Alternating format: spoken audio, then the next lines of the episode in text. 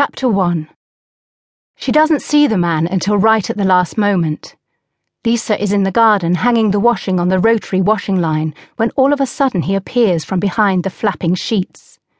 She drops the sheet in her hands onto the grass with a yelp. The man looks so terrifying that she recoils, bumping into the table behind her. The washing basket tumbles to the ground, followed by the pegs. The man studies her with squinted eyes. He looks quite scruffy, with crew cut black hair and at least two days' worth of stubble. He's wearing worn out cowboy boots, and his clothes are covered in grass stains. But it is mainly the icy look in his eyes that frightens Lisa. A gust of wind makes the washing line spin, and the flapping laundry hides the man from view for a few seconds. Lisa seizes her chance and runs towards the kitchen door. The man steps around the washing line, beating aside the sheets that blow at him, and follows her. Just before she reaches the house, he breaks into a sprint.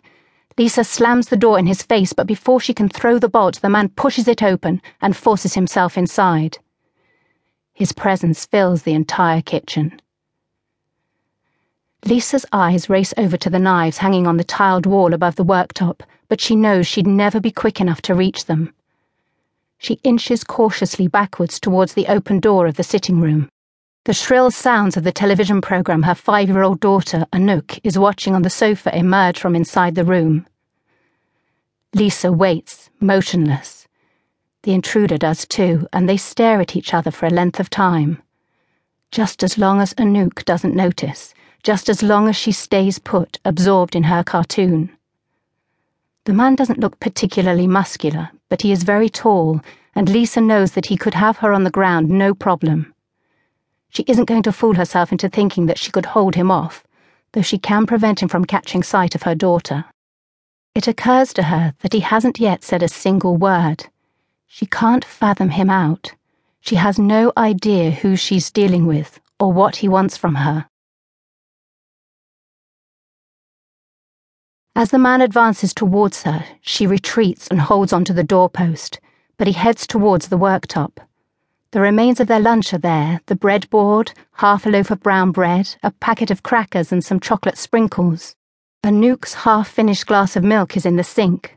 She didn't want more than that today, and Lisa didn't want to force her. She probably would have spat it out again anyway. The man grabs the glass and finishes the milk. Then he swipes the bread bag, ignores the knot Lisa has made in it, and tears open the plastic.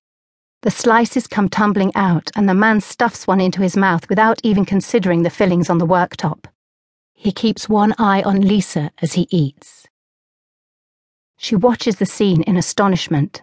The man is starving. Seeing him eat ravenously, she is in two minds.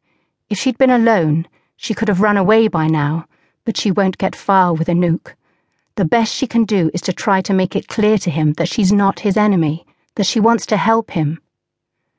She opens the fridge with trembling hands and reaches inside. As she does so, his large hand grabs her arm and his aggressive face looms very close.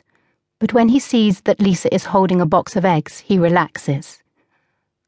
I. I thought I'd fry you some eggs, Lisa stammers. Would you like some? The anxious, submissive tone she hears in her own voice doesn't please her, but the man lets go of her arm. Her legs feel as though they're about to disappear from under her, but she makes it to the worktop and opens a cupboard. As calmly as she can and without any sudden movements, she gets out a frying pan and sets to work. Too close. He's standing too close to her.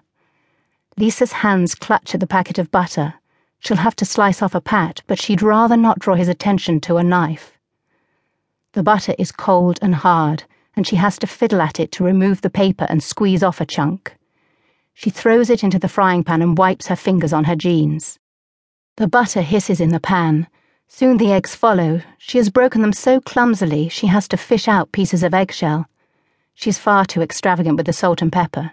It annoys her that she has lost control of her hands. At the same time, she needs to keep herself busy and maintain the appearance of being calm. She moves slowly and deliberately to the fridge, and this time he leaves her alone. Cheese and ham land haphazardly on top of the egg.